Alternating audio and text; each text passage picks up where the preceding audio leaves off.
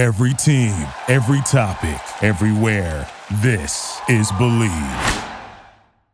What up, TTK Potters? Welcome back to the program. I'm your host, Sky Guasco. This is another episode of the Candlestick Kids Fantasy Football Podcast, aka TCK Pod. You can find us anywhere on social medias. You can follow me on Twitter at Sky Guasco, S K Y G U A S C O on Instagram, fantasy football underscore TCK Pod. You can also find us on YouTube. If you're listening back on the podcast right now, please subscribe to us on YouTube, The Candlestick Kids, and leave a comment pertaining to the topic of conversation. Today is episode 399. Next coming up is episode 400. Very, very excited for that. That's going to drop for you Monday morning, fresh. So we're going to give you the weekend. We're going to build the hype. We're going to drop it for you fresh. Monday morning, have a very, very, very special guest that I'm going to drop for you at the end of this episode. I'll let you know who it is. Leave a comment below and give me your guesses in the fantasy industry. I'll give you a couple clues. Works for a very prominent fantasy football entity company. Um, I have mentioned his name on the podcast probably 300 times. And he is one of uh, Bobby and my favorite analysts in the entire industry. So leave a couple uh, comments below. Let us know who you think it is. And at the end of the episode, I will reveal the top secret news of who our 400th episode guest will be for me on Monday. Stay tuned for that. If you have not yet, tune back in episode of 398 and catch my player spotlight this week for me is going to be the Pittsburgh Steelers wide receiving core. I dive deep into the wide receivers. I also bring up what Najee Harris might mean to that because they've had a lack of a run game in the last couple years. Also, Matt Canada comes in as the new OC. How different is that going to be for Big Ben, who's worked with Randy Fichtner for years? So we'll have uh, all that and more. And Bobby, of course, has a player profile coming up for you as well. This is episode 399. Without any further ado, let's bring in my co host, Bobby. What's up, my man? Great to have you back, brother. Today we are talking about tight ends, tight end draft capital, kind of wrapping in our draft capital series. Two weeks ago, we had running backs. Last week, we had wide receivers. This week, we're doing tight ends. We're also going to dive, we're going to talk rookie tight ends, but rookie tight ends is hard to talk about. A, because there's not many every season. B, they don't usually blossom right away. So we're actually going to morph the conversation a little bit into second, third, and maybe future tight ends and let us know how some of the favorite tight ends we know today, the Travis Kelce's, the George Kittles, the, the uh, Darren Wallers, the Mark Andrews, were they actually productive in year one, even year two, even year three? We'll dive into that a little bit and let you know how the draft capital matters for tight ends and take a look at second and third year tight ends as well to see if we can find some value. Yep.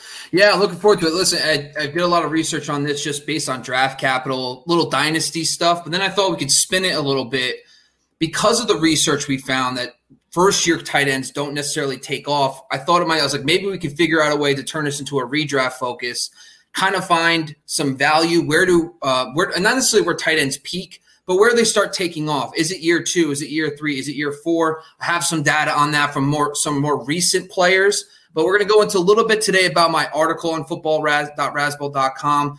I'll break down the uh, success rate for tight ends, the hit rate for those guys by round. But then we're going to talk a little bit about those rookies, their situations, and maybe for dynasty sense, maybe you can find some value later in drafts on some of these tight ends. You know, I know Pat Freiermuth is uh, is a bigger name, but Trey McKitty from the the Chargers is a name that you should monitor just because of the system, because Jared Cook's about well, I'm not going to give it all away, but that's something we'll talk about in a little bit. And then we'll also talk about some guys in their second, third, and fourth years. And of course, a lot of uh, fantasy production in general, but especially at a position like it really down volume and how much work these guys are actually getting, how many nods they're actually getting, snap share percentage, and are they as a blocker. We've talked about that a lot as a tight end. Not a sexy stat, not something we talk about in fantasy football. But if these kids are productive blockers, it actually increases their chances of being on the field more often. Then they can maybe audible a run play into a pass play. It's another opportunity to maybe get a target there. So, all right, man, let's dive into this here. Once again, you can find us if you're on YouTube. Make sure to subscribe and leave a comment. Let us know who you think our 400th uh, episode guest will be. And then also, please let us know maybe let's do least favorite, least favorite top six tight end on ADP right now and your favorite sleeper tight end. comment down here in YouTube on Periscope or Facebook if you're following along. Of course, please make sure to follow my man Bobby Lamarco as well on Twitter at his name Bobby Lamarco. You can follow me on Twitter as well at Sky Guasco. All right, man. I've had a, quite a breathy um, intro. I'm gonna kind of I'm gonna kind of turn it over to you here for a little bit and dive into this year. Let's go with tight end draft capital and second, third year tight end success. Take it away. Yeah, so let's talk first about draft capital. And one of the things that I've been doing research on is by round to show, you know, where do do we find value? Where do guys become fantasy relevant? And where's the benchmarks that so the hit rate I use for tight ends today is 6.5 points per game. Now I know that doesn't sound like a lot, and typically on average, um, for a consistent core, uh, tight end, it's about seven and a half, eight points per game. That's your typical fantasy season. But when we're looking at career success, what I realized right away is number one, rookie seasons are so bad. I'm talking like under five points that it really drags down a lot of players. Um, for example, guys like Dallas Goedert, Noah Fant, TJ Hockenson would have not even made an eight point eight points per game benchmark because they had such slow rookie years. So I did lower just a little bit, but pretty much across the board, you'd be surprised that a lot of players don't even hit that 6.5 benchmark. But there's some veterans there too that, that fall right between that 6.5 and 7 range, like Eric Ebron and Cole and Coby Fleener from back in the day. Um, that even Tyler Eifert's a good example of guys who've had good years. Um, maybe not been the most consistent fantasy guys, but overall, that 6.5 and half point PPR benchmark is what I used.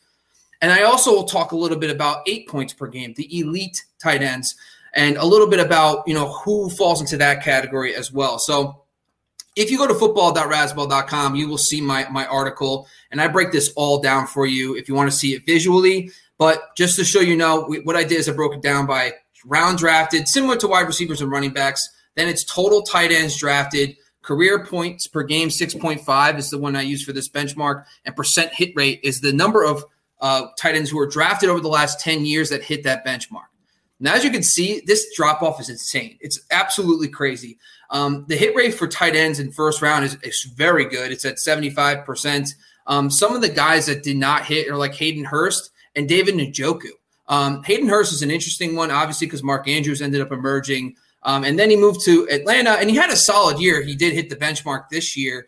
But of course, now Kyle Pitts is in town. So Hayden Hurst is a free agent. And he might be someone we talk about at a later time, maybe like a dynasty trash bag uh, of guys that you could tr- take off for free, essentially. But he's actually one of them. And David Njoku, um, I think a lot of people, he was pretty excited about him, first round pick. He didn't hit. Um, and then they brought in Austin Hooper. So David Njoku is also going to be a free agent too this year. So another guy that has first round pedigree is a freak athlete. But as you can see, those are the only two guys in the last 10 years that did not hit in the first round. Um, so that's that's an interesting stat. But also keep in mind this is a lower benchmark um, of 6.5. When we talk a little bit later about the higher benchmark, you'll see the numbers kind of flatline a little bit, and I'll explain explain why. But then you see the huge drop off after that, right? So that drops down to 28%, then 17%, and then it kind of flatlines the rest of the way. So when I look at this, it tells me number one, Kyle Pitts is probably a lock to be good. I think we're okay with that. I think in Dynasty, that's why I talk constantly about Kyle Pitts. He might arguably be my 101. I mean, between the quarterback situation for the next two years, obviously we don't know what Matt Ryan's going to look like in three years from now if they're going to have a new quarterback. I understand that. But Arthur Smith trading away Julio, being in there with Calvin Ridley, Kyle Pitts to me with his draft capital tells me I know he's going to be good. But the question is how good. I think he's definitely worth that, maybe even a top two pick in a standard dynasty league. Um, by standard, I mean non super flex, whatever, half point PPR. Then, really, after that, I'm not really that excited. I mean, Pat Freiermuth is the only other guy that was drafted uh, in the top two rounds. It goes Pat Freiermuth in the second round, and he went to a good spot maybe 10 years ago. I mean, now with Big Ben on his last leg, the real question is what's the long term future of the quarterback position? Is Dwayne Haskins going to, the light bulb going to go off and maybe he becomes first round pedigree, good backup, and then he becomes the starter next year? Don't know. But that team has a boatload of talent behind uh, on the wide receiver position with Diontae Johnson and Chase Claypool are there for the long term. They also have Juju and James Washington for this year. So Pat Freiermuth to me is kind of where I don't even know how much I'm willing interested to draft him at all. Maybe even the top three rounds of a re, of a dynasty league. Um, and he's completely off the radar for me in redraft because of Eric Ebron being there, of course. And then the final, I just want to touch quickly on some of the other guys too. So one of the things that um, I was looking at too is these third round tight ends. Um, the Hunter Longs, Tommy Tremble for the Panthers, and Trey McKitty for the Chargers. These guys are all interesting to me because of their situations could really open up next year. For example, the Dolphins, um, Mike Gesicki, who's one of these guys we'll talk about and how he's emerged. Uh, he's actually a free agent next year. So Hunter Long could be the starter as soon as next year, if that's possible. We'll also talk a little bit about Trey McKitty. Same thing. Jared Cook's on a one year deal. And we know uh, Joe Lombardi's offenses are been very good in, uh, for New Orleans between Jimmy Graham, even Jared Cook, even Ben Watson had a tight end one season. So that's a very interesting spot. And then Tommy Tremble, you know, last year the Panthers were top 10 in routes for tight ends, but they didn't have any production because Ian Thomas just wasn't in, I guess. So the routes are there for him to produce maybe in the future. But Tommy Tremble right now, I don't think he's on anybody's radar. In Dynasty, though, I think these three guys could be something worth noting. But uh, so far, I just think really when I'm looking at this data, it tells me that from a Dynasty perspective, I think outside of Kyle Pitts, I'm not excited to go out and draft anybody. But is there anybody that I haven't talked about, Sky, or is anybody I have talked about that kind of piques your interest? I really liked Brevin Jordan. Um, uh, coming out. But I mean, again, this is just like an athletic thing. Uh, unfortunately, you have a, a, lot of athletic tight ends that yeah. come out and they just hit the wrong spot, or they they get they can't catch the ball or whatever it is. And another big thing is like again, if they can't if they can't block, it's going to be trouble. Um, uh, uh, let's not forget, you know, Eric Ebron was drafted in the first round with the Lions many years ago and didn't really blossom until he went to Indianapolis right? I mean, he was considered a, a tight end bust, and he went to Indianapolis. They utilized him. Sure enough, he had a career year, um, and then some 13 receiving touchdowns, I believe, that season, yeah. which led the NFL in receiving touchdowns. So, very impressive. No, I mean, you hit the nail on the head. I mean, Pitts is Pitts. You know, I was surprised. I just told you before we went on here that Pitts is already ranked in this year's Pro Football Focus. So again, this isn't fantasy football. Pro Football Focus is like the NFL players as players, statistically and, and athletically and analytically and everything. He's already number four for Pro Football Focus.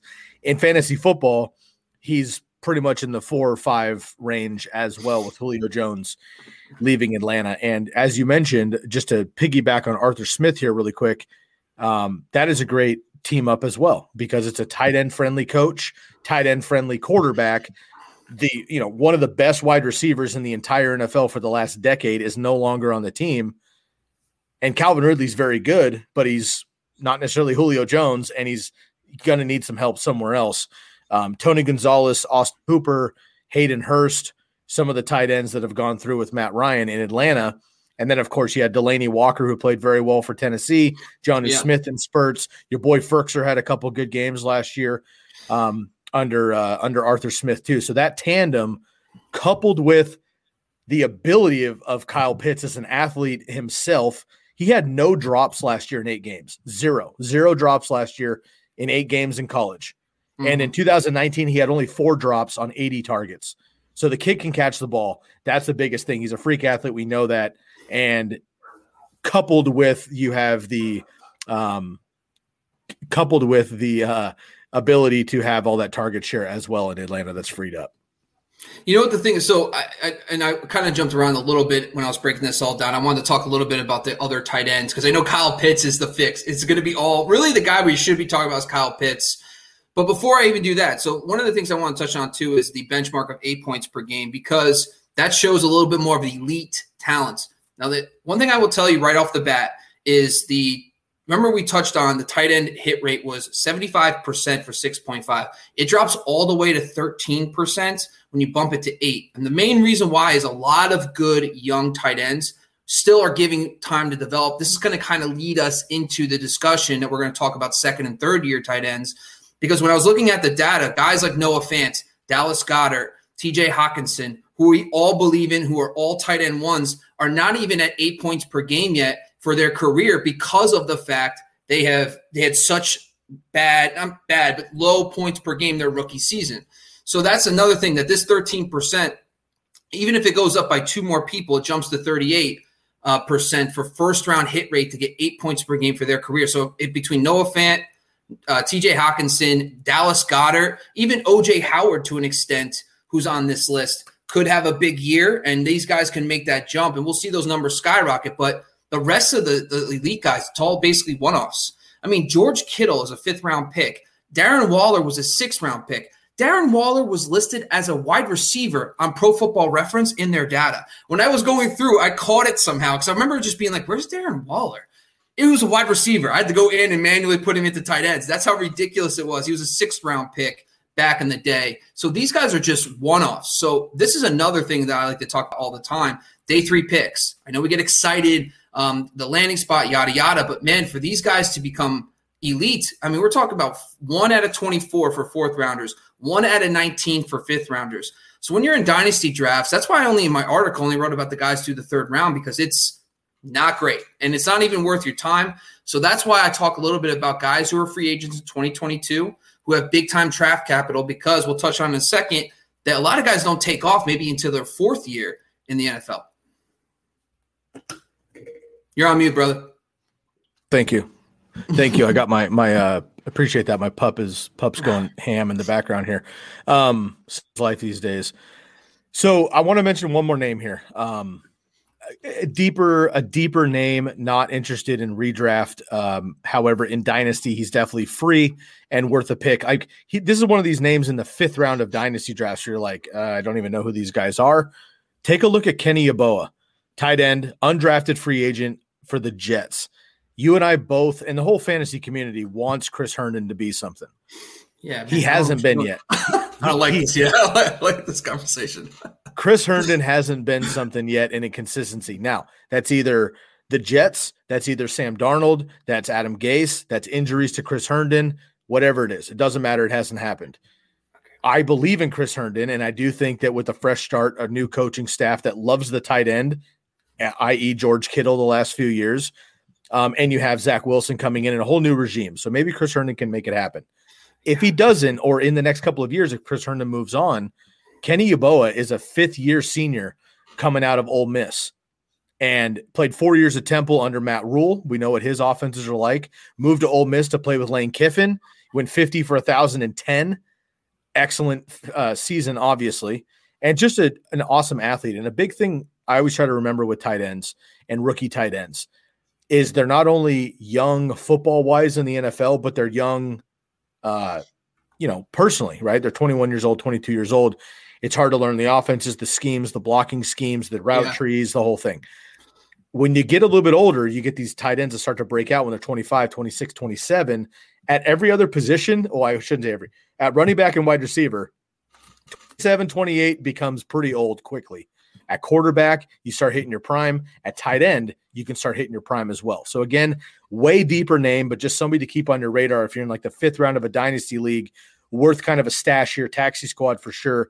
Kenny Yeboah really impressed me coming in, and he is going to come into the NFL a year older than most and more experience.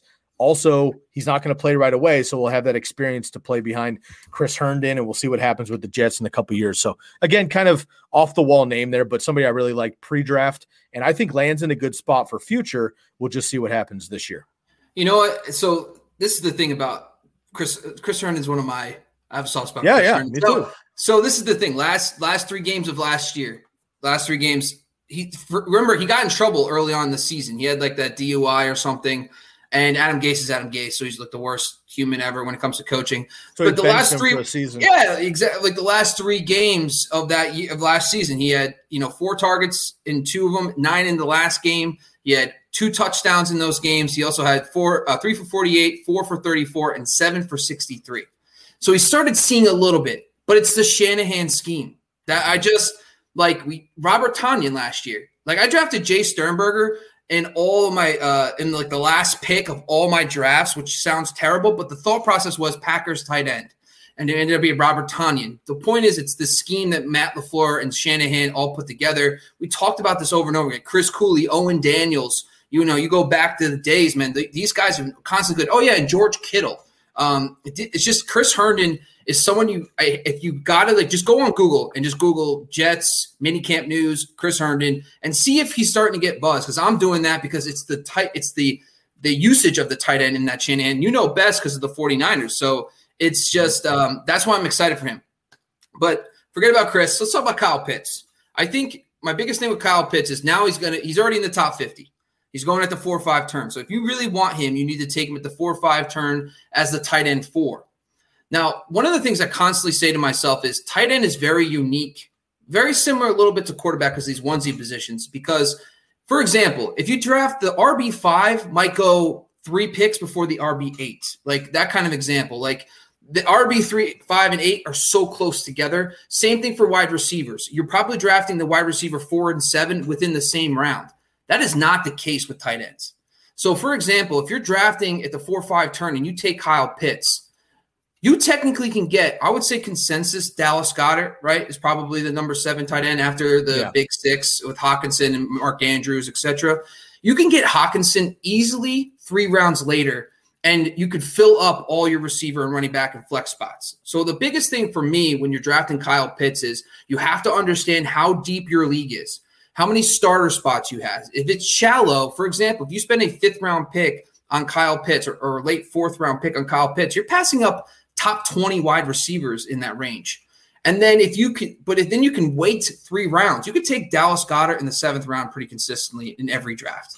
So you could fill up your three, two running backs, three receivers, and a flex, and then take your tight end. So that's the one thing with uh, Kyle Pitts that I want everyone to think about you're not drafting Kyle Pitts um, versus Dallas Goedert. It's Dallas Goedert and the wide receiver 32 versus Kyle Pitts and the wide receiver 20.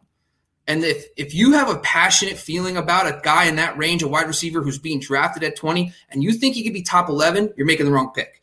Because a top 11 receiver in Dallas Goedert is a lot better than Kyle Pitts, who, listen, I think he's going to be the best tight end of all time for rookies. I think he probably gets you Mark Andrews numbers last year, about 10 mm. points per game. That's better than Evan Engram was the best in this in the modern era, and he was at 9.4 points per game and half point PPR. So I'm giving him a boost to 10. And Engram was just volume. He wasn't even good. He got like 120 plus targets because they didn't have anybody. Odell got hurt that year. They didn't have a lot of weapons other than Evan Engram. So they were just forcing him targets. So listen, I think I think Kyle Pitts is going to be good, but just keep that in mind. But I guess that's kind of my thoughts on Kyle Pitts. It's not just Kyle Pitts versus another tight end. It's just when you know you're he's not going to be at his peak at year one, what do you what do you think his upside can be for points per game? Do you think you get to that 12, 13? What's your thoughts? Oh yeah, absolutely. And again, it's just going to be it's going to be the opportunity. Um, I think he will have. I mean, just a random stat line. I'm going to say he's going to have six targets per game. I think floor six targets per game, yeah. four receptions floor, uh, 40 to 50 yards floor and potentially, you know, half a touchdown a week. I mean, just like on the averages, you know, I think, I think that's the floor of, of, of Pitts. And if he can get closer to like 770 and, you know, three quarters of a touchdown on average, he's going to be just fine. I think, you I think what? we're in for, we're in for a big season. And again, we get excited about the number one tight end off the board every year, right? It was it was Hockenson, it was Fant, you know, it was Cole Kmet. I mean, we get excited about these guys, but it just becomes like the opportunity. Do they land on a team with another tight end in front of them? They're just going to be in trouble. It's not going to happen right away. Kyle Pitts could not have a better situation for him right now with everything we've been mentioning. Again, Arthur Smith is a tight ends coach. Matt Ryan likes the tight ends as a quarterback. He has for two decades. And you also have opportunity with Julio Jones leaving, and you have the skill set of Kyle Pitts himself, who could frankly be a slot receiver if they wanted that to happen and they move somebody else on the outside. So, yeah, I mean, the only thing that's going to hold back Kyle Pitts would be an unforeseen injury. Um, other than that, I, he should far and away be the best rookie tight end, obviously and it really just comes down to how everyone else does. But for him to finish top five, I think would not surprise anybody. Yeah, I just think if you look at underdog fantasy and you're looking at like this or ADP and where you have to take Kyle Pitts, and listen, Kyle Pitts is building momentum. Like he's mm-hmm. right now at top 50 pick and he could easily creep into the fourth uh the fourth yeah. round. But yeah. it's really I just when I view that, I'm like, okay, you're taking him over Cooper Kupp, you're taking him over Tyler Lockett, which I just posted about Tyler Lockett. I think it's the most, it's the funniest thing in the world is that everybody says Tyler Lockett's inconsistent. He had an inconsistent 2020, but if you look at 2019 and 2018, he was like top 15 in consistency. So, but that's neither the here or there. But you're passing on Adam Thielen, those kind of receivers, and you know, if you want a running back, for example, you'd have to pass on like Mike Davis, maybe Josh Jacobs. But it's it's not so much who you're passing on there, but it's the guy you can replace him with, right? So we talked a little bit about Goedert and where you can get him. He's going 82 in underdog. And now you're talking about James Robinson, Michael Gallup, Damien Harris, Curtis Samuel, Michael Carter. So mm-hmm. those are the types of players you can get. You're going to have to. So like it's essentially just saying Kyle Pitts and James Robinson or Mike Davis and Dallas Goedert. Like, what would if you right now if that was your choice, who would you pick? Um, tell me him again. James Robinson or Michael Carter and Kyle Pitts, or you can have Dallas Goedert and Mike Davis. Oh God. redraft, I might just go redraft. Davis. And, redraft, I'll probably just go Davis and Goedert frankly. And that's kind of and that's kind of the mindset you have to take. So that's all I would advise. I I think Kyle Pitts is going to be probably the fourth or fifth best tight end. I'm not saying that's the the thing. I'm what I'm saying though is he going to take is he going to get you that 12 13 points per game to make him a true outlier? Because most guys if you look last year there's about there's a bunch of tight ends that are bunched in that 8 to 9 point range. You know, you got you got guys like TJ Hockenson, Gesicki, Logan Thomas, Jonnu Smith Dallas Goedert, Noah Fant. Like basically, tight end six to tight end 14 is between eight and nine points per game last year. And if we take out CJ Uzomah, which I wouldn't because he was dominant in those two games, you know, it goes up to tight end six. So the point is, like the middle of the pack, if he's getting you 10 points per game, you're only getting about a point and a half advantage on those type of players. But on the I, but if he could get you to that George Kittle, Darren Waller, which I think he will in two to three years, I'm not doubting that at all. That's why I think I've been saying this forever. I think he's my 101 in in, in Dynasty, uh, maybe other than Chase. Yeah. I'm kind of a big Chase guy too, but he's my top two pick, even before the running back. So, but that's neither here here or there. I guess. Do you have any other thoughts on Kyle Pitts? Anything else before I jump into year two and year three stuff? No, no, I'm absolutely excited about Kyle Pitts. Um, I think he will be as advertised. Again, I'm just excited to see how the Falcons use yeah. him. Um, but he's going to be fantastic. And again, if he stays healthy, I think he's going to be great. There's a lot of talk out of camp already that he's meshing with Matt Ryan well. He's meshing with Arthur Smith. He knows Arthur Smith is a tight ends coach. He's excited yeah. about that. Like I said, you know, a big thing that's plagued uh, Evan Engram, along with his injuries, unfortunately, which you just can't predict from anybody, but he's had the drops, man. He just like he's wide open, dropping balls, and then all of a sudden the quarterback's thinking, "Eh, maybe I'll go somewhere else." Kyle Pitts, like I said, he's dropped not even dropped four passes in two seasons in 20 games in college, dropped four balls. So I love that for the for the reliability as well in in this offense. But yeah, let's move. Let's uh, shift off to um right. second year title. So what I did, so what I did is I just I took a block of players over the last couple years, and this to kind of give us a better understanding year one, year two, year three. Some of the guys in the sample are Mike Gesicki, Dallas Goedert, Mark Andrews, OJ Howard. So George Kittle, Jonnu Smith, relatively younger guys. Um, and I just wanted to take a look. I did go back to 2016. I got guys like Hunter Henry and Austin Hooper in this, but I tried to find guys that have actually become fantasy relevant. And I just took a look at their production year one, year two, year three, and year four. Um, and I averaged it all out. So year one for those kind of players, and you know, I could send a full, I could tweet out a full list if needed. But year one is four. They averaged four point seven eight points per game. We're talking about some notable names in the last five years of drafts. 4.78 points per game their rookie seasons. So that's that's the hurdle that Kyle Pitts needs to jump. Now, like I touched on earlier, you know, Evan Engram had that 9.4 points per game year one, but for the most part, these guys are under five points. And when you get to the elite guys like George Kittle, they're only at five and change. But when you see that jump, so year two, it jumps to 8.4. Year three, it stays relatively the same at 8.3. And then that fourth year, it jumps to 10 points per game. So right there, it shows me that there's some there's there's guys that in their second year, third year in the league that could still make some jumps overall. There's guys that usually do it year two. You typically see that big jump in the second season. We saw it with Mark Andrews, Mike Gesicki, George Kittle. We saw it last year with TJ Hockenson even guys like Noah Fant made a little bit of a jump in their second year. So there is a lot of optimism for guys in, in currently today who are going completely un, underdrafted. And the guys that stick out to me are Cole Kmet and Adam Trautman. Now, there's guys like Devin, like you know, the Patriots spent two third round picks last year on tight ends, and then they go get Jonnu Smith and Hunter Henry the next year. So clearly they had a thought in mind about what they want to do with their offense, so a two tight end set. And then they just said, these guys aren't developing. We're throwing them away. We're going with the veterans. So for me, when I was looking at the numbers and the guys that are drafted last year, they're stepping into some major roles. And Cole Kmet to me is somebody that I'm going to be watching. Jimmy Graham, I'm.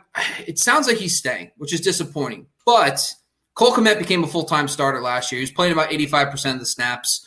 Um, he started getting a big boost in targets. He's about five targets a game down the stretch last year versus barely barely playing in the first half. But we have seen consistent year over year a tight end. And I talked about this when we first our first podcast together, Sky, was a tight end preview. I talked about TJ Hockenson. Now, TJ Hockenson's second year, but it was Darrell Bevell, it was the offense. One of the things I've learned, offenses really matter for tight ends because tight end usage is kind of they they scheme them into the offense more than a lot of coordinators do. There's just a lot, there's a bigger need when it comes to routes, when it comes to being a first read. I mean, look what the West Coast offense has really done. Like when you talk about guys like um, Kyle Shanahan and they're using him, Darren Waller with Jon Gruden, you know, those guys were really fixated in first reads on their offenses. So I think I think when you talk about Matt Nagy, where he comes from, Andy Reid equals Travis Kelce equals Brent Celek. Remember, Brent Celek was a stud for oh, years. That offense is, yeah, exactly, man. That offense has been very keen on producing tight ends. And I think Matt Nagy wants the same thing. They, they tried to bring in Jimmy Graham later in his career, and then they drafted Cole Kmet in the second round. But then, of course, Adam Trautman, another guy. This is a, these two guys were completely irrelevant. But like I just touched on, year one, 4.7 points per game. Year two, 8.4. Actually, it's technically 8.5. So that's a huge jump. So I guess of the guy, I guess Cole Kmet and Adam Trautman are two notable names. But out of those guys, is anybody on your fantasy radar? Uh, um, to be honest with you, I might I might take a stab on Adam Trautman above Cole Kmet okay. in redraft. Um, Cole Kmet again is if Jimmy Graham comes back, the reality is Jimmy Graham's going to be in there, and minimum he's going to be used in the red zone. He's reliable. He caught a bunch of touchdowns. You yeah. said it last year. He ended his season catching a touchdown, right, and rode off into the sunset in the locker room. A lot of people thought he would retire there. It looks like he won't. Adam Trautman though, is getting he's gonna get, I think, the first crack at tight end in New Orleans, and Jared Cook now is in Los Angeles with Herbert and the Chargers. So that is wide open for him. I think that's a great opportunity. And assuming it's Jameis Winston, and we'll see what happens if Taysom Hill actually is the quarterback, whatever.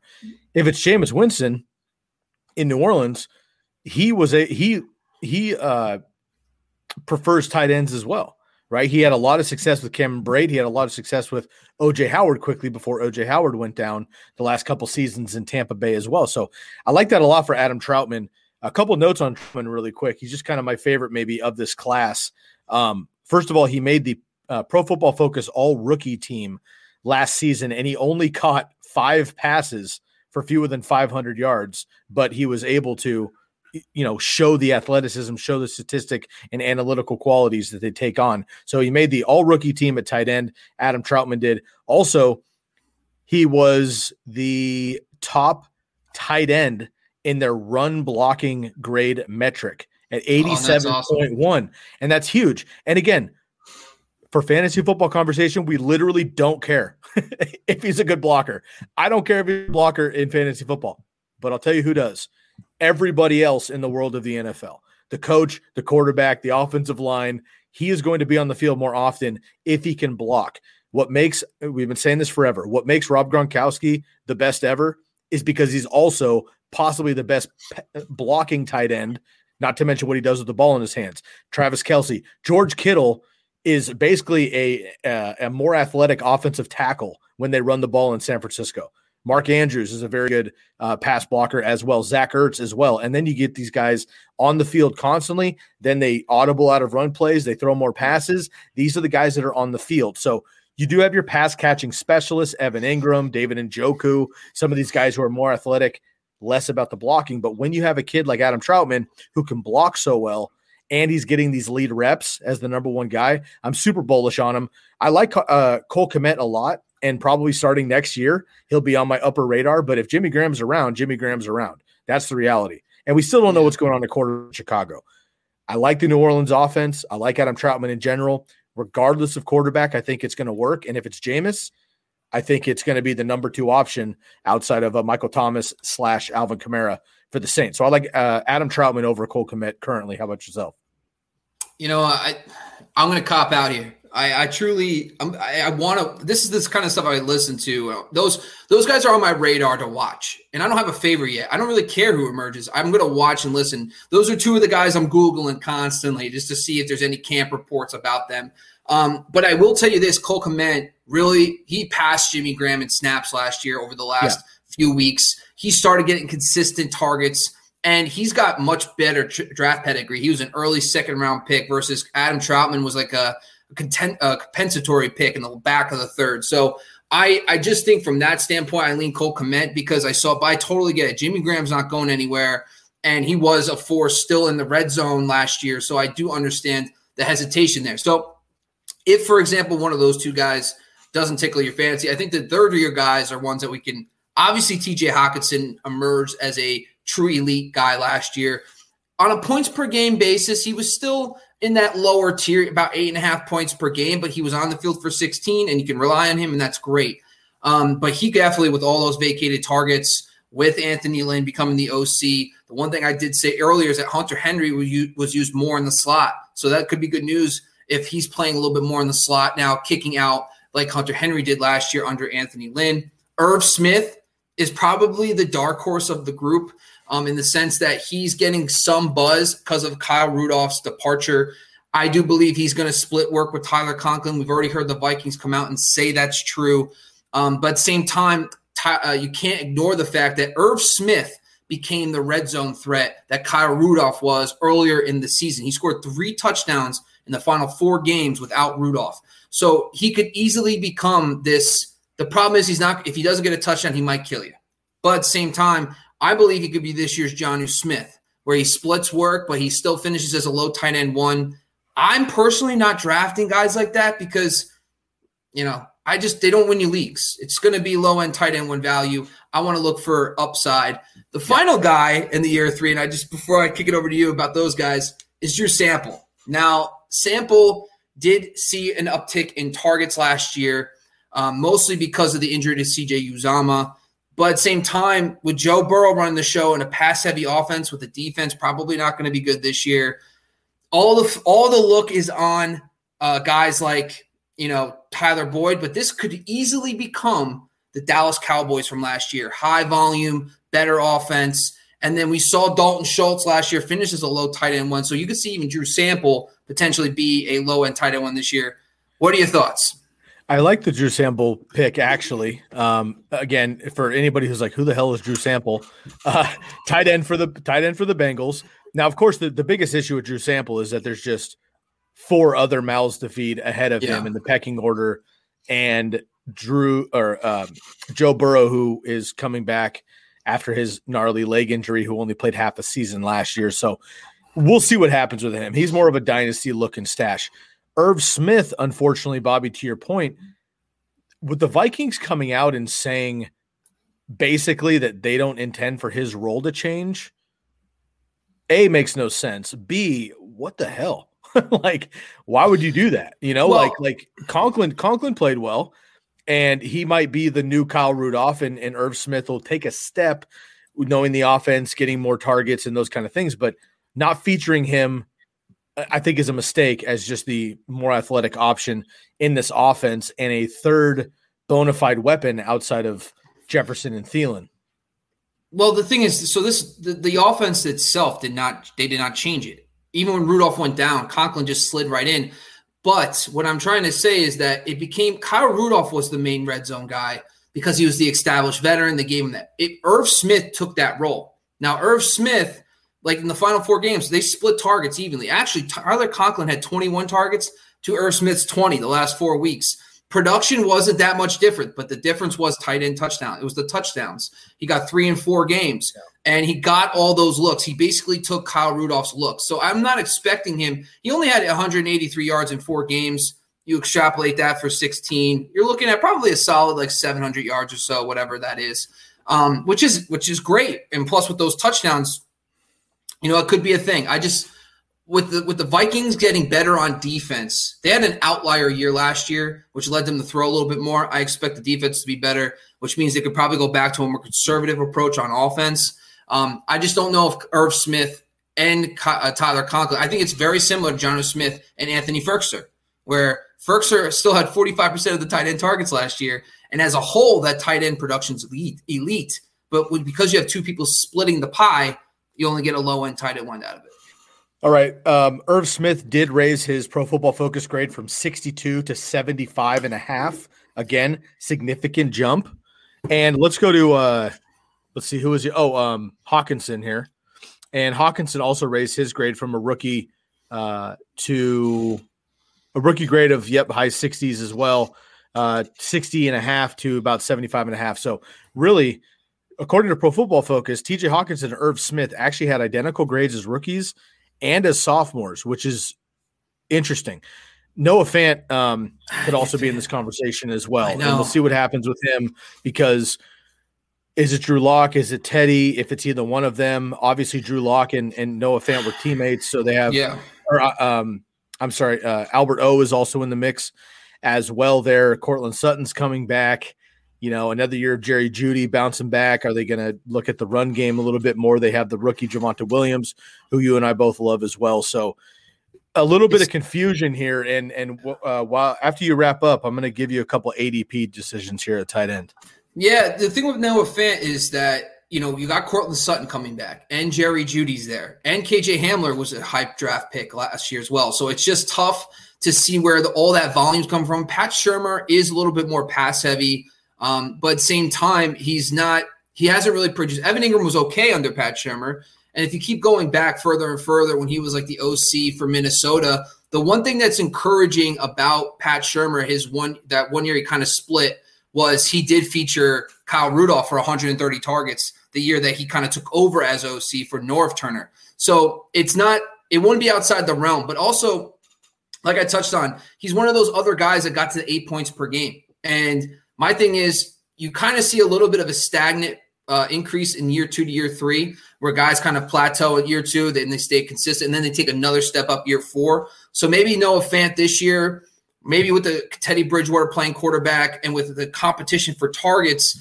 I think Fant's going to be fine. I think he's a top 10 tight end, but at the same time, do you think he can take the next step to like a tight end, average 10 points per game? I don't know if that's going to be the case this year, but what are your thoughts? You think Noah Fant could finally take the next step, get you to double digits, be a top five tight end? Uh, with consistency, I don't. Just because, again, we don't know what's going on at quarterback. And I do think the offense is going to run, if not through the run game, it's going to run through Jerry Jeudy and Courtland Sutton. Noah Fant, I think, should significantly outpace Albert O with opportunity, um, but Albert O is still there. And if it's if it's Drew Lock, they have they have the pedigree from from college. Uh, Bobby, so, anything else? To, anything else uh, to add here before I give you some ADP? Talk, yeah, let's talk year four tight ends real quick because I think Dallas has got Gesicki, Mark Andrews, Dallas Goedert, Hayden Hurst. Obviously, Hayden Hurst, I think, someone that has fallen completely off the radar. But you can make an argument he could become the third target behind Pitts, first round pick. Yeah, Calvin Ridley. Yeah. He's also going to be a free agent next year. He could be gone. He can go to another team. He's proven enough over the last two years or so that he could play in the NFL. Um, my boy Chris Herndon, year four. Um, that's someone to monitor. But let's be real. Let's talk about the main guys. Mike Gesicki, obviously his circumstance with Tua, but all the weapons now, that offense is not pass heavy enough. I'm just not seeing him. He's not been, he's more been a volume based. His yards per route run and has been not great. Um, but Mark Andrews and Dallas Goedert here. Mark Andrews is someone I find interesting because he did he did have that year two jump and plateaued at year three. But now I'm starting to think, okay, what can he make another jump back up into the, you know, can he take another step in year four? And Dallas Goedert is like the the poster boy for this analysis. He had no impact year one, and then he got up to eight points in year two and year three. And then based on the numbers on average, he could easily jump to 10, especially if Zach Ertz is gone. So of these year four guys, is there anybody you'll be targeting? Is Dallas Goedert your top seven? Are you even higher on Dallas Goedert? Dallas Goedert's the man. Dallas Goedert's got to be the man. Um, again, according to Pro Football Focus, Dallas Goedert is the only tight end in the NFL with receiving and run blocking grades of 80 or higher since 2018. Receiving and run blocking grades of 80 or higher, highest in Pro Football Focus since 2018. And he also is seventh in receiving grade and first in run blocking grade over the three year span. So Dallas Goedert, I think, is going to have the opportunity. Again, yeah. Zach Ertz will most okay. likely be gone. They don't have a lot of options. Dude, again, with tight end, it, it comes down to are they the focal point of the offense? If not, how many other mouths are there to feed in the offense? And I do believe that Dallas Goedert is going to be that guy outside of, you know, uh, Jalen Reagor. We'll see what happens. DeVonta Smith, we'll see what happens. Um, I like Dallas Goedert a lot. So one of the things I was looking at, and this is Dallas Goedert. I, w- I have literally gone here to there to back up here on Dallas Goedert. I'm all over the place with this guy. Originally, I'm thinking, oh man, he's going to be so good because the offense. Um, I love I love Nick Sirianni. He comes over, he brings a ball, he loves tight ends. Great, Zach Ertz, he's going to leave. And then I look at the stats under Jalen Hurts, and he had you know 120 yards in three games. Yeah, that he played with them. So I was like, oh, that's not good. Then I realized that it's because Zach Ertz had 21 targets, 10 receptions, 126 yards. If you combine them two together, he goes to 246 and 21 receptions in four games.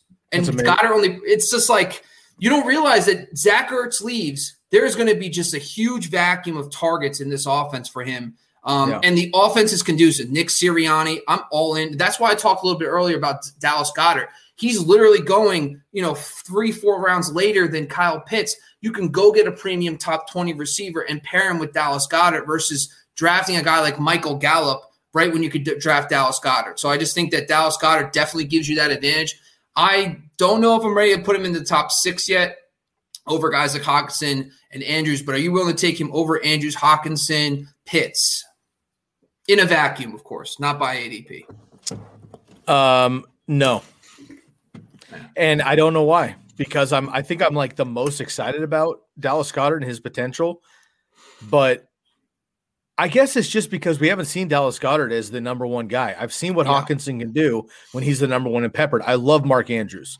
Mark Andrews is one of my favorite tight ends in the NFL and the lowest throwing offense in the NFL. I mean, if he was on a team yeah. that threw the ball even 100 more times a season, Mark Andrews is probably number two or three, not number four or five every year. Um, no, I, quick note on Mike Gesicki because I love the player. I'm not excited necessarily about his situation currently. Um, one thing is great. He's the only in he's the only player in the NFL, the only tight end, excuse me, the only tight end in the NFL with over 500 routes run from the slot in the last two years. So that's awesome, right? They move him out of this out of um, the inline and they play the slot. Okay, that's great. The issue is they bring in Will Fuller, they bring in Jaylen Waddle. They drafted Hunter Long, who nobody's talking about because he's the backup out of Boston College. Nobody cares about him. But he's super athletic. He had the largest wingspan in the draft class. When we did our rookie tight end episode, I had like a four minute rant on how much I love Hunter Long, and nobody's paying attention to him. Yeah, he he he he, he uh, produced very well at the combine, um, or pro day, I should say, this year. Hunter Long is going to be sneaky. He's a guy that like they need to get on the field. He's a weapon. They didn't just draft a tight end to block so that Mike Gesicki can run routes. Hunter Long is going to run routes as well. And so I like Mike Gesicki a lot. I think he's going to be fine. And I think if you were if he was drafted ADP for him, I think is my issue. He's going too high for me. But if he was a guy that you drafted in like the 12th round as your dart through tight end, I think there's a lot of upside potentially. Uh, but I would rather have any of the six, seven tight ends we've talked about so far, or some of the guys you and I have talked about, some of the deeper guys, maybe a Firkser, yeah. maybe Gerald Everett, even Gronk for the first three weeks and see what happens. I mean, they're free, you know. Tyler Higbee is my. There you go. Forget about it. Yeah, that we're different podcasts, but for just to say, I, I freaking love that guy. I'm, I'm all in on him. But yeah, I think this is kind of just the point, right? You just don't give up on guys because there's definitely growth um, throughout the first couple seasons. Year one is basically a waste. Cole Kmet, every single year, there's a guy who emerges as a second second year player. Especially over the last four years, there has been a guy. So look out for that. Listen to camp reports. Other guys like Dallas Goedert and Mark Andrews, there's still ability for them to take another step. They are good players, but you don't need to necessarily look at their history and say that's who they are. There's still room for them to grow. So that's why the whole point of today's episode is to talk a little bit about draft capital, to continue to monitor these guys, and they don't really peak until maybe four or five years down the road. So that's just something that's worth noting. And now I'm talking about it, we should probably do an age analysis on tight ends because after doing this, I'm like, should do it. Absolutely. Before we get out of here, let me uh let me give you um I'm going to give you current ADP Okay. uh, for the tight ends, and I want you to just kind of give us your thoughts on some of these guys. So, according to ADP, and I think this is pretty consistent. Let me know if you have any changes. Kelce Kittle, Waller, Andrews, Hockenson, top five tight ends. Make sense? Underdog actually has Hockenson behind Andrews and Pitts. Okay, so Pitt's up in the top five as well. All right. So then you have Noah Fant, Henry, Goedert, um, and Pitts is in that mix as well. We didn't talk about Hunter Henry because he's outside of this age range that we're talking about, but Goedert, Pitts, and, and Noah Fant we've talked about a lot as well. Let's go a little bit deeper here in some of these other names we talked about. Mike Gesicki, currently 12th round with the ADP I'm looking at. Uh, you have Irv Smith in the 13th round, your boy Tyler Higbee in the 13th round, Firkser in the 13th round, my boy Adam Trautman in the thir- in the 13th round, Gerald Everett in the 14th, Cole Kmet in the 14th. Who of that big group I just mentioned, the 12th, 13th, 14th round, are you legitimately willing to wait on over, uh, let's say, um, Hockenson down? Okay, so this is let's just talk talk straight here. If you're picking today, great. I understand. By August, this is all going to be different. Um, I I typically Some of it, some do- of it will. Tight ends, Yeah, tight ends don't seem to move very much, but I hear what Well. I, I'm just gonna you gonna you want to hear some camp reports to understand how these guys are performing. I can tell you right now, I when I look at late round tight ends and I'm trying to target guys, I first look at the offense and I want to know is there history behind the fact that a tight end can produce in this type of offense. So guys like Adam Trautman, Cole Kmet, we just talked about their offenses are conducive for tight ends. I will watch them all off season and I'm willing to take them. But my favorite pick right now is the the Tyler Higbee, Dallas Goedert range in the eight, 80s because they're both going right by in underdog fantasy ADP, 82nd, 88. That's that's basically round eight for 12 team leagues. So that to me is where I want to pick those guys. I feel very high on. I think they could take huge steps, um, especially with Matthew Stafford coming in. We saw what Higbee did without Gerald Everett down the stretch. You got to throw out 2020. We all knew. We even talked about this. Gerald Everett paired with Tyler Higbee, they split work dead even, 59 targets apiece. You combine their stats together, they would have been the tight end three in fantasy. So please keep that in mind that Tyler Higbee's 2020 is not what you should look at. He's probably going to be somewhere in the between 2019 and, but at the same time, I love that. So if I'm going to draft today, I think I'm going to go in the seventh, eighth turn range of drafting one of those two guys. I'm surprised that Higbee's gone this fast. Uh, Higbee was a double digit round guy for a while, but based on this, I would still draft him over a guy like, for example, if I take Mark Andrews or Kyle Pitts, I have to take them two, maybe even three rounds earlier based on where your draft spot is. So that's the thing. I'm not going to take those guys when I believe that Higbee and Goedert at least have the same level of floor as those two players, but offer the same level of upside, especially because of their offenses, the play callers. But from late round guys, yeah, like I mean, I'm just scrolling through right now. I, Chris, I'm, Chris Herndon, I'm going to be watching, um, and I just he's always going to be in the back of my mind because I just know the offense, his talent, the way he did his rookie season. Um, you know, another guy that I think is going to be interesting is Mo Alie-Cox um, Hmm. because of the offense in in for the Colts because Trey Burton is now gone. Mo Alie-Cox is like some big giant red zone threat. He's going into I think his third year, fourth year. He's another one of those guys that continued to grow last year, but now they didn't re-sign Trey Burton, and plus Jack Doyle just can't stay healthy. That's one thing, but also he just hasn't done anything in the last couple of years. Um, so I, I do think Carson Wentz, because of his leniency on what tight ends, I know injuries played a factor, but the offense too. I think Mo Alie-Cox might be a dark horse for someone I'm watching. But what about you, man? What do you think about these late round guys? I like him a lot. Another name we haven't talked about at all, and he was the hotness. I believe he was tight end six last year, if I remember off the board. Austin Hooper, Cleveland Browns. Yeah. We haven't mentioned him once. Yeah, no. I'm not crazy enthralled with his talent per se. I thought he was awesome coming out of Stanford. Um, he was good. He had a couple good good seasons with with Matt Ryan in, in Atlanta, but he had a good stretch at the end last year with Baker Mayfield. But they have Harrison Bryant as well. David and Yeah. Jokic still there. Odell's Mhm. coming back. They're going to run the ball first. I just think I just want to mention Austin Hooper because last year he was all the rage and people were super hyped on him. And he played well when he played well, but he was injured, and then the Browns run the ball, and yeah, it just didn't work out. And they have two other tight ends. I just I this is kind of the point. I think tight end is one of the most important for scheme.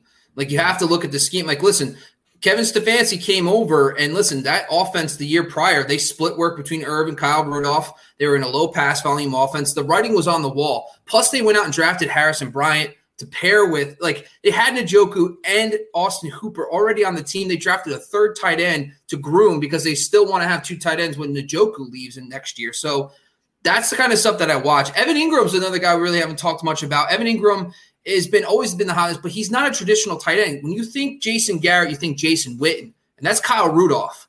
And I just don't know if Evan Engram ever is going to fit in this offense, especially with all the weapons they have.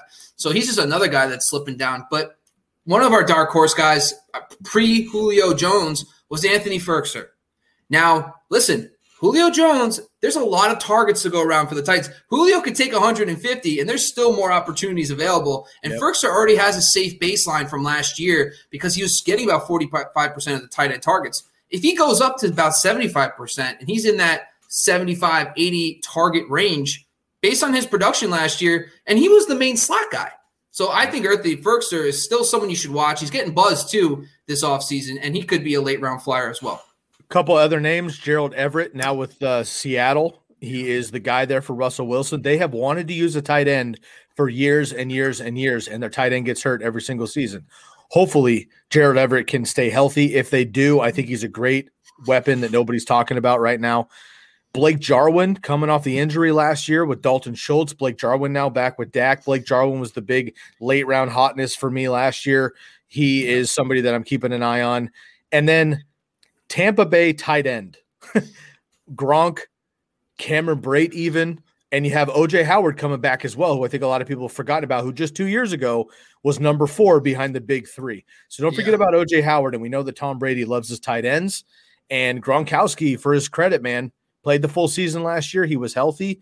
And at tight end, we know all you need is two catches for 20 yards and a touchdown. You're probably yeah. top 10 per week. So a lot of mouths to feed in Tampa Bay as well, but don't lose track of OJ Howard long term. Well, and you know, Gronkowski if you're if you're tight in the late rounds or something, you need somebody. I know Logan Thomas was my guy last year, now and I, nothing's his situation only got better. I, I, understand Curtis Samuel's there. They drafted Dyami Brown. They brought in Adam, Adam Humphries, but they also brought in Ryan Fitzpatrick. And I know historically Ryan Fitzpatrick has not thrown a lot to his tight ends, but if you just look at the last since 2018, when you have the more recent version of him, listen, he when he was the starter for the Jets and the Bills, they didn't have a tight end. The Jets didn't have a tight end on the roster who could catch passes, and the best guy that he played with in the Bills was Scott Chandler. Mm-hmm. Then look what he was doing with guys like OJ Howard, Cameron Brate, and then with the Dolphins with Mike Gesicki, he took a big step in that second year in 2019 with him. So I think Logan Thomas, I think he's, I think Ryan Fitzpatrick's going to lean away from the running backs and start pumping it downfield more, and that includes Logan Thomas. I like so that. I think he's someone who still can be a top 12 tight end. He's proven it last year, and already Curtis Samuel's hurt. So if that injury lingers and Dyami Brown doesn't come in and, and solidify himself, Logan Thomas could be the number two, just like that again. Eric Ebron in Pittsburgh. Don't forget about him. Also, we have the New England tight ends as well, both Hunter Henry and Jonnu Smith for a revamp Cam Newton and a just a much better situation in, in New England there. So don't sleep on the tight end position in general. Bobby and I'll have more for you on the tight ends moving through the summer. Bobby, anything else to add for the Titans before we get out of here? No, Sky. I just appreciate you, man. That's all I got to say. You got it, brother. All right. As promised, ladies and gentlemen, I do have to spill the beans. I have a big episode, episode number 400 coming up on Monday, and I wanted to let you all know who our very special guest is going to be.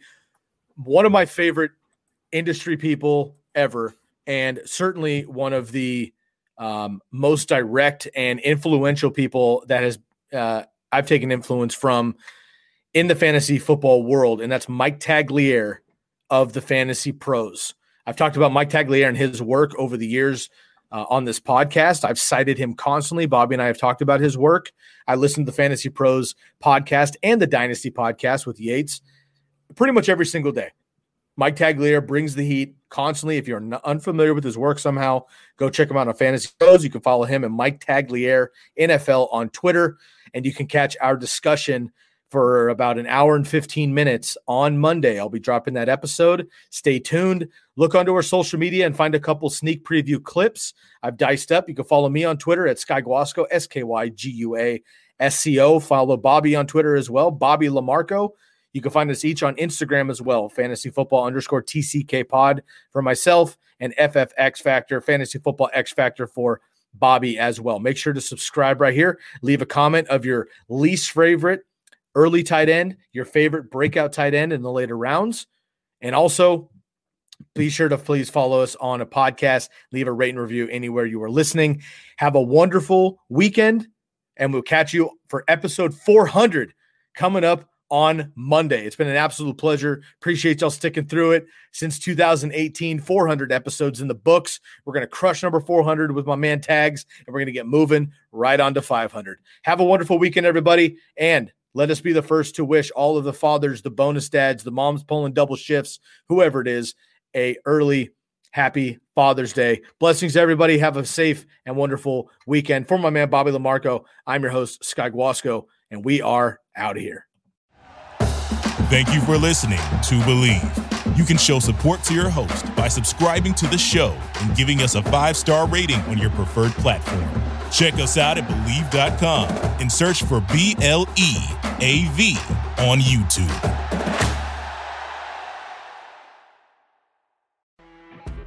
You know, when you're listening to a true crime story that has an unbelievable plot twist that makes you stop in your tracks? That's what our podcast, People Are the Worst, brings you with each episode. I'm Rachel. And I'm Rebecca. We're identical twins who love true crime cases that make you say, didn't see that coming, and we hate the people responsible for them. Listen to People Are the Worst now on Apple, Spotify, or wherever you get your podcasts.